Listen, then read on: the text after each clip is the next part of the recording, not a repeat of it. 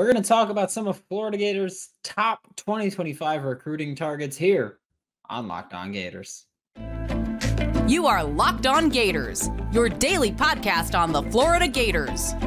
Part of the Locked On Podcast Network, your team every day.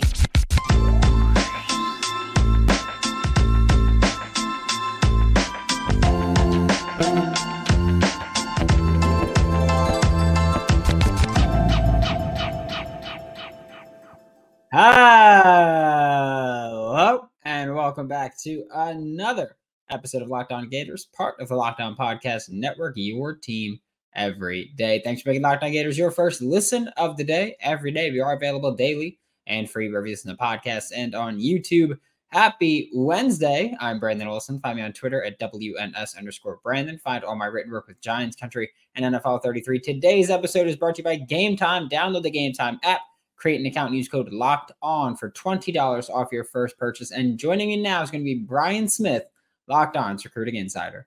Joining me now for Locked On Gators is Brian Smith, Locked On's Recruiting Insider. And before we talk twenty twenty-five, kids, LinkedIn is the college recruiting sponsor across the Locked On Podcast Network. LinkedIn Jobs helps you find the qualified candidates that you want to talk to faster. Post your job for free at linkedin.com slash Locked On College. Terms and conditions do apply. And Brian, we're going to start by talking about D J Pickett today, just because I mean, we, we've talked about him probably more than any other twenty twenty-five kid that we've actually talked about, because we've gone through him a few times here, and he is the elite of the elite. Yesterday on Locked On Gators, I talked about how Florida has not been able to bring in that elite defensive back. You know, since Jason Marshall, Florida hasn't brought in the top defensive back in, in the state, and it's very frustrating. But uh, how do you feel about D J Pickett and his potential for the Florida Gators?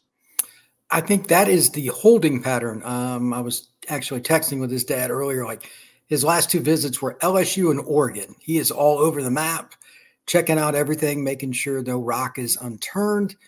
But I mean, he lives about an hour and forty minutes from Gainesville, from his house. So really shouldn't be that hard for them to get him on campus. But then again, I'm not sure when that's supposed to happen, if it is, what the communication's like, because it's a new staff.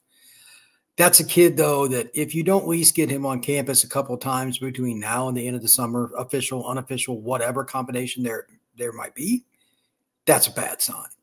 That's a kid that has been to Florida before, and I know there's been turnover with the staff, D B coaches change, et cetera. But, I mean, you're State U, and you're right down the road in Tampa, where he basically lives. He lives in Zephyrhills. It's right on the edge of Tampa. Those are the kinds of kids you got to get on campus and have an opportunity with. So, and there's playing time available, because last year's secondary, while talented, didn't prove anything. So I'm skeptical of this year's group until otherwise proven. I'm sure you are as well. Matter of fact, I know you are. And uh, it's, look, there, there's no way you can't just recruit him as hard as possible. Uh, as I've told you before, when he was six foot one and an eighth grader, he was locking down kids in the Tampa area, and I would have taken him as an eighth grader. Flat out. As crazy as that is, he's as rare physically as any D B I've ever scouted. Now he's six three and a half and still playing corner. Uh, the last tournament battle that I saw him at, and I even told him before the game, and he knew it was going to happen, they won't throw at him. I can't get any film of him. I got one clip. He played an offensive play and scored a touchdown. It's the one clip I got. They they will not throw to his side of the field. So another another game one of my buddies did, same thing. Got zero clips. There's there's a reason that he's as rare as he is. That quarterbacks avoid him like the plague. Yeah, with his, like you like you said so frequently, rare size and skill set. Long term, he he's listed on some recruiting sites as a safety, some as a corner. I'm going to assume Florida's recruiting him at corner, because, I mean, you recruit a guy for the most valuable position you can get him at. And if that doesn't work, then move him. But where do you think he's better suited long-term? I would say free safety if you have big-time corners, because his break on the ball for a long kid is sickening. Uh, he reminds me a little bit of Kyle Hamilton, if that tells you anything, what kind of speed. I mean, he's obviously pretty good. So there are different kinds of personalities. Um, D J doesn't say boo. He'll hand the ball to the ref, walk off the field, but that's after he scores or picks it off. Who cares what he says? He just makes plays. He can play about any position skill-wise outside of running back. He's a little too long for that. But I would just take him and let it kind of roam into whatever it needs to be, because he could play in the slot over a big tight end that's a flex guy. If that's the person that's eating you up, he's good with that too. He, he's got tremendous ball skills, anticipation, and I call him the spider because his arms are so long. It's it's just absurd. And, I mean, I've known him since eighth grade, but he's he's darn near six foot four now. That's just rarefied air for a corner, man. And you mentioned earlier with Florida having the new staff and how recruiting is going to be for them with someone like D J Pickett specifically. And you have Will Harris coming in after Corey Raymond left, and Corey Raymond, of course, one of the best reputations of a defensive back coach I think you can talk about when it comes to college football. How does that play into his recruiting, where you got the reputation of Corey Raymond and the resume of Corey Raymond, but also last year and even the year prior, cornerback specifically was just awful in Gainesville. And now you've got Will Harris, who, while he's been out of college for a couple years, right, his resume and his reputation, obviously not nearly as good as Corey Raymond, but still his resume is pretty good. He's got an all-pro, all-American, first-round pick corners and D Bs at Washington. Now he's in charge for Florida. So what is the trade-off there of of not having as, we'll say, thick a resume, but also recency bias? Corey Raymond was terrible in Gainesville. I think it's just a matter of whether or not they, they hit it off. Obviously, Harris is going to recruit D J Pickett or any other top corner in the South. It's Florida. You can open those doors pretty quickly. I don't know what it's going to be. Now, like I said, D J's a pretty quiet kid. It's hard to read him. I've known him for a long time, and it's still hard to read him. You just got to recruit him until he gets a restraining order on you, pretty much. I mean, he's you're, you're just not going to find guys like him. Uh, he's going to work out at some spot. It's just a matter of where it's going to be. I would imagine they're making every effort to do so. Why would you not? I I don't see any other obstacle, really. It's just relationship. But that is the key. As I've said a gazillion times on this show, kids pick the school based on the coach wearing the polo that says Florida. Not, I know fans hate this. It's just the way it is. They're going to pick the coach. Happens all the time. Look at the kids that transferred to Alabama from Washington, or the recruits that looked at them, et cetera. It's the coach. And look at the guys that left Alabama because Saban left too. It's it's the coach. It is what it is. So the next two months are really important for Florida. If D J does not visit for a spring practice, that that's not great. You know what I mean? You have to at least get him on campus for a practice, right? You know, a Saturday scrimmage or something like that where it's easy. If not, then it's just probably not going to happen. Yeah, and I know that this is kind of an impossible question to to ask of you, but you mentioned a couple of times, you know, getting him on campus in the next two months during spring practice, getting him on campus a few times by the end of the summer. What do you think D J Pickett's commitment timeline is? Like, do you think this is going to be one where it really goes down to the, obviously every recruitment goes down to the wire in twenty twenty-four, but do you think it's one that's going to go down to the wire before we even get a commitment, or is it going to be just summer kid? I'll put it to you like this. If you call me and I'm standing next to D J five minutes before he commits and I say, where are you going? And he tells me, I'll say there's a fifty-fifty chance that's where he's going, because he has that many schools after him hard. And that's nothing against D J. It's just, it's, it's hard to tell fifty schools no. Literally. Uh, the only school that hasn't offered him is Notre Dame. And that's it. Like every other school, major Power Five has offered him. It's insane. So I don't know where he's going to go. I don't know what his visit schedule is. I know a couple months ago he dropped that top five or whatever. Nah, that doesn't mean I have no interest in that. I don't even know what it is. I care less, because coaches change all the time, and because all the circumstances with players leaving. Like, look at it this way. Alabama just lost their top two corners of the draft early. Do you think Alabama is going to come after him hard? I mean, they, they that's rough, but you know that that's part of it. Who is it going to be this next year that turns pro early that surprises, and they can say, look, man, you come in here to start? Could be Georgia. It's hard to say. So Ford will be in the mix, but watch the next couple of months, because if the Gators don't get him on campus, they're probably diving off a cliff on the, on the D J Pickett train. Yeah, um, I'm pretty sure both Michigan and Alabama were in that top five that he put, and Oof. obviously they That's both have uh, yeah, they both had quite a few changes there on their coaching staff. Game Time is the fast and easy way to buy tickets for all the sports, music, comedy, and theater events near you. And right now, all users can get one hundred dollars off when they buy a big game ticket this Sunday with code Vegas one hundred. With killer last-minute deals, all-in prices, view from your seats, and the best price guarantee, Game Time takes the guesswork out of buying tickets. And I will say they have some things that are called zone deals that are absolutely sick. It's basically there's there's a section that you buy, and it's like a mystery seat type thing, and you get to go buy tickets, get a great seat. I got to see the Nets play the other day, which I'm I'm not a Nets fan, but it was a good deal, and I got great tickets, genuinely great tickets for much cheaper than uh, than they would have cost. So big fan of the zone deals, and Game Time has deals on tickets right up to the start of the event and even an hour after it starts in some events. It's the place to find last minute seats. Take the guesswork out of buying tickets with Game Time. Right now, all Game Time users get one hundred dollars off a big game ticket with code Vegas one hundred. Terms do apply. Just download the Game Time app. Use code V E G A S one hundred for one hundred dollars off a big game ticket. Or if you're not going to the big game, use code Locked On for twenty dollars off your first purchase. Uh, flipping to the offensive side and talking about flip candidates like we do so frequently here. Tight end Elias Williams, Elias Williams, uh, Georgia commit, number one tight end in the country. What do you think Florida's got to do to to try and flip him? Because Florida's tight ends obviously haven't been Brock Bowers caliber. They haven't been uh, Jatavion Sanders either, but you look at Hayden Hansen as the inline blocking tight end, played that well, played it frequently, had got a ton of snaps there. You look at Arlis Bordingham, who he kind of kind of found his role throughout the year of, of being that really glorified power slot tight end there. But when you're looking at recruiting someone like Elias Williams and you're competing with Georgia, of all places, in recent years especially, how does Florida kind of sell this?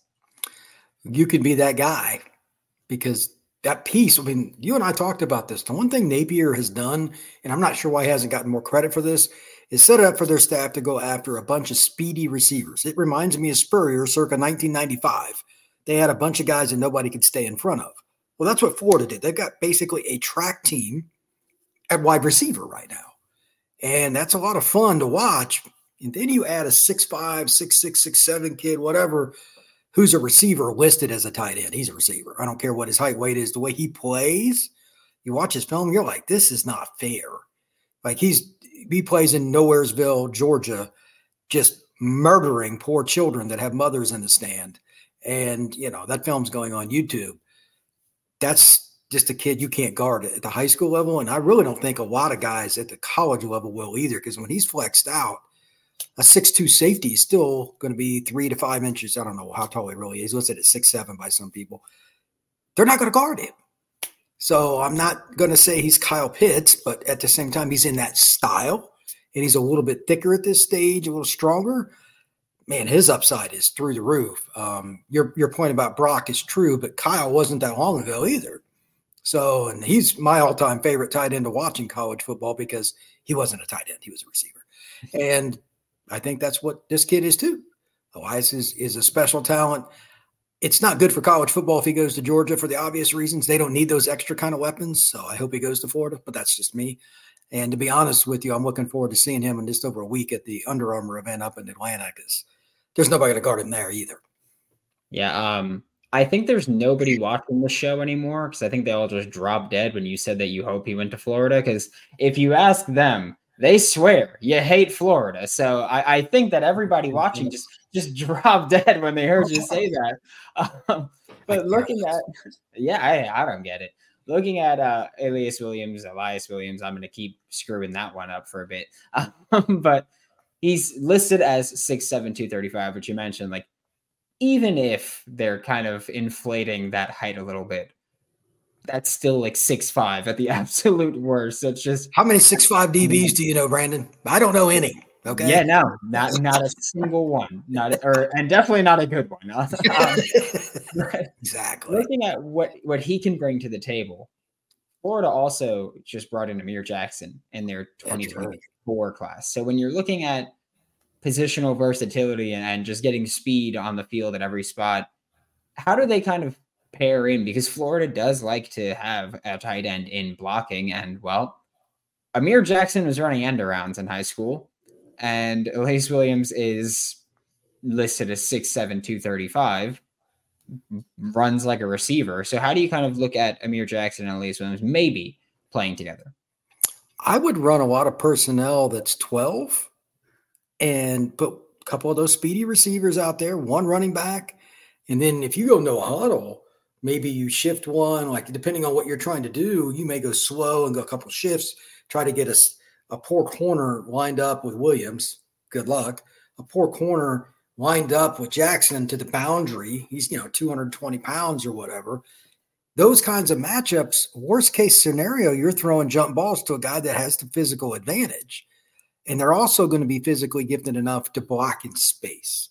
If you give some of the little speedy receivers that are at Florida, I don't even pick one, I don't even care. If you execute it properly from the pass and the route being run, you know, the depth and all that, it just takes one guy to get a quality block. And then you got one safety, one-on-one with a guy that runs four four and is twitchy. It's not a complex offense, but that's pretty much what Urban ran. That's pretty much the kind of stuff Spurrier ran. They got a combined three rings, and I don't even know how many S E C titles out of doing that. Don't overthink it. You can make teams really be at a disadvantage with your personnel package. twenty-two and twelve, you don't think of like up-tempo, but Amir Jackson and certainly Williams, like those aren't normal tight ends either. They're flex. They are basketball-type players playing football. They can take it off your head, or they can help you, and you know, just run a, a basic X screen where they cross and guys one blocks and one gets the ball. It's really generic. But again, one guy to make miss if he gets a good block. And if you want to throw it to him, how many guys are going to guard him? I think they can do whatever they want with those guys. And another player that Florida is trying to flip from a rival is edge Javion Hilson, who oh, yes. was an Alabama commit, flipped to Florida State. Correct. Was supposed to be on campus in Gainesville this weekend, and instead, Florida State. That is, that is correct. Yeah. yeah. Um, fun stuff for the Florida Gators there against uh, uh, for Javion Hilson. But how much does that really, do you think, impact their pursuit of him? Because it's like, hey, he was scheduled to come to Florida and instead went to the place that he's currently committed that also happens to be a huge rival of yours. Well, I mean, I interviewed him face to face and he told me he was going to go visit. Maybe he took a midweek visit. And I don't know about it, but they put all their pictures on Twitter or X, whatever. And he put Florida State photos up. So I'm going with, he did make that visit. Um, he was pretty up for the visit. He was curious. I'm sure Florida State didn't want him to take it, obviously. Maybe they saw that I posted that and they were like, wait a minute. You know, that wouldn't surprise me.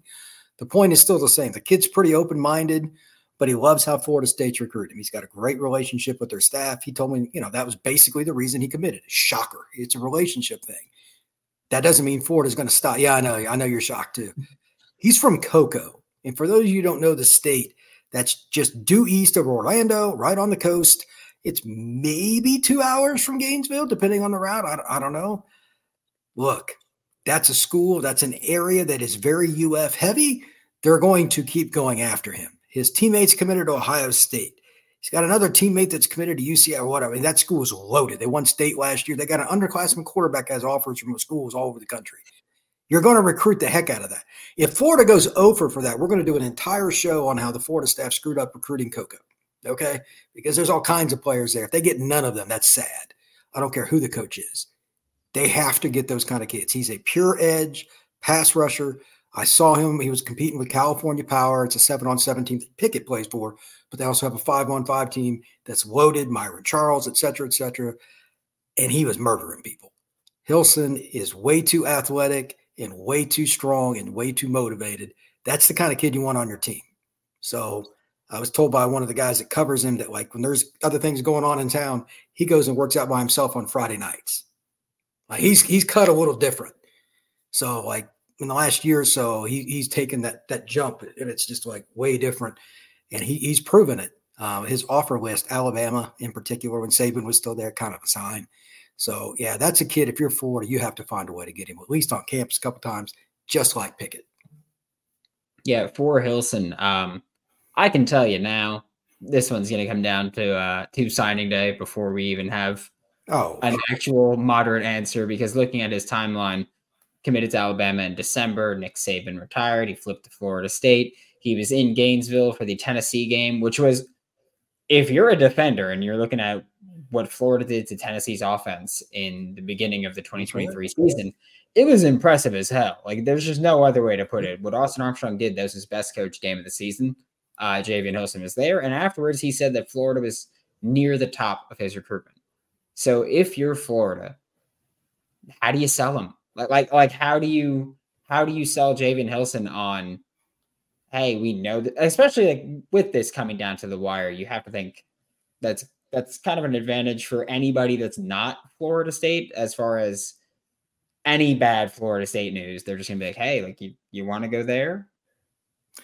Well, there's truth in that. And there's also Florida State turnaround saying, well, look at what Florida's going through in this season. I don't anticipate it going well. But everybody's got negatives. It comes down to those people that are doing the recruitment more than what the recruitment's about. If your parents or your family, your coach, whatever, if they're comfortable with Napier and the staff, then you got a chance. If they're not, you're probably not. Hilson's an easygoing kid, but he's going to have people around him that are going to be influential, whoever they may be. Um, I can just about guarantee his coach is one. He's one of the better coaches in the South. They need to win all those battles around him to kind of flip him, and that would be for anybody, not just U F. But that's it's going to take something to get him to sign with somebody different, not named Florida State. He really likes him, but that doesn't mean that he didn't want to see U F. And I'll be surprised if he's not on campus at some point this spring. Again, it's only a couple hours. So U F needs to find a way to get into Cocoa, and some of those schools through there anyway. There's a lot of talent on the Space Coast. That just happens to be the best player. Happy Super Bowl week to all who celebrate from FanDuel, America's number one sportsbook. And if you're like me, Super Bowl Sunday is all about scoring the best seat on the couch, grabbing your favorite football snacks, and placing some super bets. Fastest ball carrier, like I mentioned uh, yesterday or the day before, is just absolutely sick. Like, having a, a fastest ball carrier prop is amazing. I love it. I still haven't decided who I'm going to bet on. I, I'm leaning towards Rashi Rice. I feel like he gets the best catch and run opportunities, so he might be the one that, that we talk about there. Uh, I'm, I'm not doing the kick return stuff. Too many touchbacks, and you got to wait till you're in open space. I'm just saying. New customers join today, and you'll get two hundred dollars in bonus bets if your first bet of five dollars or more wins. Just visit FanDuel.com slash locked on to sign up. That's FanDuel.com slash locked on. Make every moment more with FanDuel, an official sportsbook partner of the N F L. Yeah, and the last player that we're going to talk about today is Caleb Cunningham, wide receiver, number two receiver in the country, um, according to On Three, at least. Released a top twelve last week. It's Alabama, Auburn, Florida, Florida State, Georgia, uh, Georgia Tech, L S U, Mississippi State, Oklahoma, Ole Miss, South Carolina, Tennessee. Pretty elite company to be in there. Uh, what is your opinion of Caleb Cunningham? Because he's someone that we haven't talked about to this point. He is a kid from, I think it's Choctaw County or whatever it is. It's yes, Nowheresville, Mississippi, typical of that state. It's an incredible per capita state, top ten in the nation every year for producing National Football League talent. His highlight film, if you just like football in general, go ahead and look up Caleb Cunningham. And I hope that you don't have any friends that play on the teams that he's going against. They throw a lot of jump balls to him and stuff. And he's the kid that, like, you throw alley-oops to on a back screen. And he's, he takes it and he cocks it back before he dunks it just because he can. His leaping ability and his hand-eye coordination are nasty. He's He plays in a similar fashion to Jeremiah Smith. He's just not as thick. Like, Jeremiah was two ten last year. This kid's about six two, I'd say one ninety, one eighty-five, and he just he runs by everybody. And if it's a short ball, it's worse for the D B because then you get YouTubed. Then he just jumps over you. So it, it was pretty bad. I'm curious to see him at one of these camps, Rivals or whatever it is, because I want to see him go up against some other Power Five kids. He's murdering the state of Mississippi, but they're on a ton of, of elite corners he's going up against. Nobody keeps up with him, though. He's the kind of guy you could put at center field in baseball, track, whatever. Uh, you, even if he had never caught a pass, you just watch this kid run. You're like, we'll figure it out. We'll take that kid. I don't know where he's going to go, but Florida's had him on campus, I believe, multiple times. Look, I don't know what Billy's got going on in Mississippi, but they've had success getting a bunch of kids over the last couple of years on campus. The running back they got last year from Mississippi is one of the best running backs in the country. That's off a terrible season. They have to have deep roots in that state. Florida should not be counted out because, well, I mean, why would he be visiting now if they didn't have interest? That, you know, there's no reason. He can go wherever he wants. He can pick up the phone and call anybody in the country. He is an elite player. Yeah, Florida also had Jamonte Waller for quite some time out of Mississippi. Yeah, um, you know, you know. We're not going to talk about how that ended, but he, but they got him at one point. They had him um, for Florida. How do you kind of look at this recruitment and, and selling Florida to Caleb Cunningham, or at least the job that they've done so far? Because he, this was his third time on campus this weekend for Junior Day. He said he's coming back. Brought his family, brought his girlfriend this time. He met uh, Billy Gonzalez, or talked to Billy Gonzalez more, talked to Billy Napier, said he can thrive in the offense, said that he loved meeting Billy G. They've been thri- they've been uh, raving about Coach Decker, David Decker, the uh, analyst with wide receivers, who is awesome. By all accounts of anybody I've ever heard, he's awesome. So when you look at Caleb Cunningham, how do, how do you sell him? When, especially when... I understand you get to go, well, Florida, they don't have that six three, one ninety receiver exactly that, that right. can do that. But at the same time, Florida hasn't succeeded in recruiting any of those six three, one ninety receivers.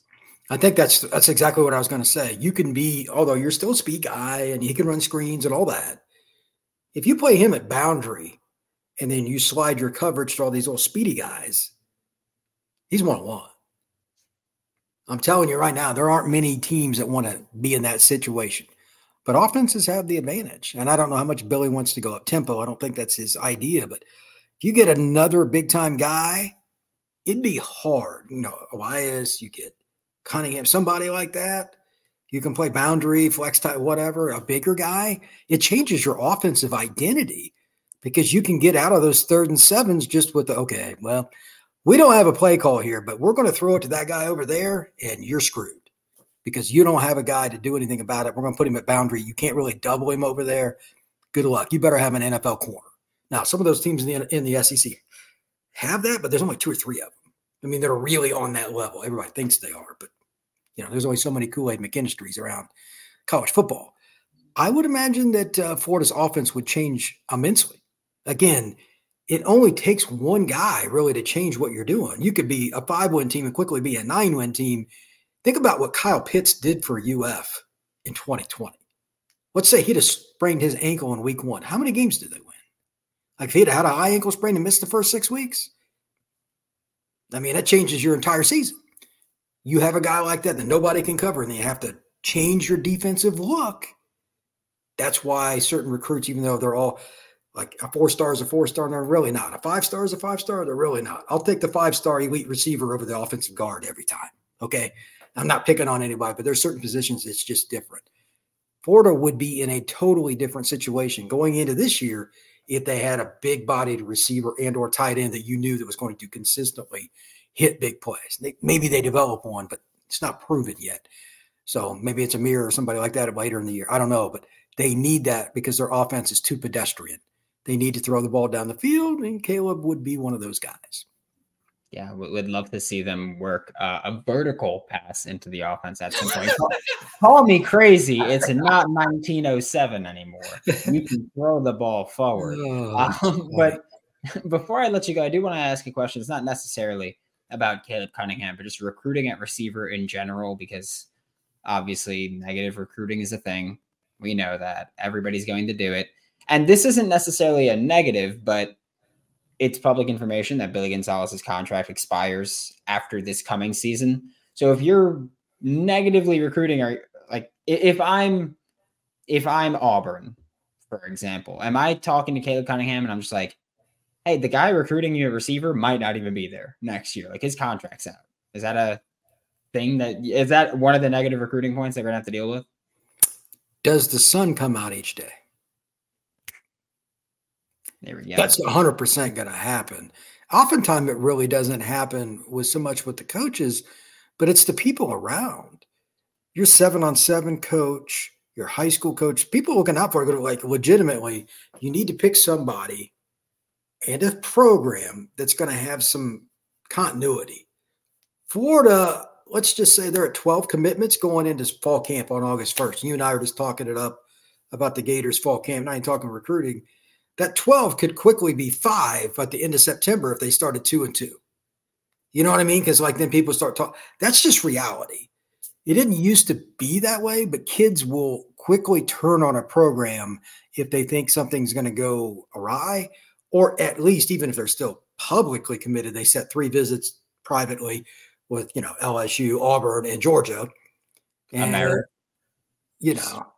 Just saying, Amir Williams, that's uh, that, well, that, that, you know, that, that, that didn't happen. I, I've heard rumors about that. So if If you don't start off good, all of the things we're talking about, yes, they can go right. We can't do anything until we get to the season. So that's why we're having these conversations. Only thing you can do is recruit your butt off and say, we're going to prove it in the season. I mean, what else are you going to say if you're Billy? What else are you going to say if you're Coach Napier? You can't play the games till September. So you just got to recruit hard and say, this is how we're going to use you. We'll show you the best of our ability once the season starts. I mean, you you have to fend it off until then. But again, it's still U F, State U, S E C. It's not hard to sell Florida. I say that every time I come on your show, and it's not going to change. It's a pretty easy place to recruit to. Yeah, going to be uh, gonna be really easy to sell Florida to Florida kids if you can actually beat all of the in-state schools. You play you play all of the Power Five in-state schools this year, That's so right.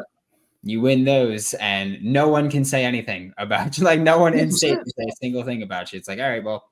Scoreboard. But thank you so much, Brian. This is Brian Smith, Locked On Recruiting Insider. Catch him all throughout the Locked On College channel and catch him every day with Locked On Seminoles and every week, Locked On Gators. Thank you, sir. Thanks again for making Locked On Gators your first listen of the day every day. We are available daily and free wherever you listen to podcasts. For Locked On Gators, I'm Brandon Olsen. Don't forget to follow me on Twitter at W N S underscore Brandon. Find all my written work with Giants Country, N F L thirty-three, and I will see you all tomorrow.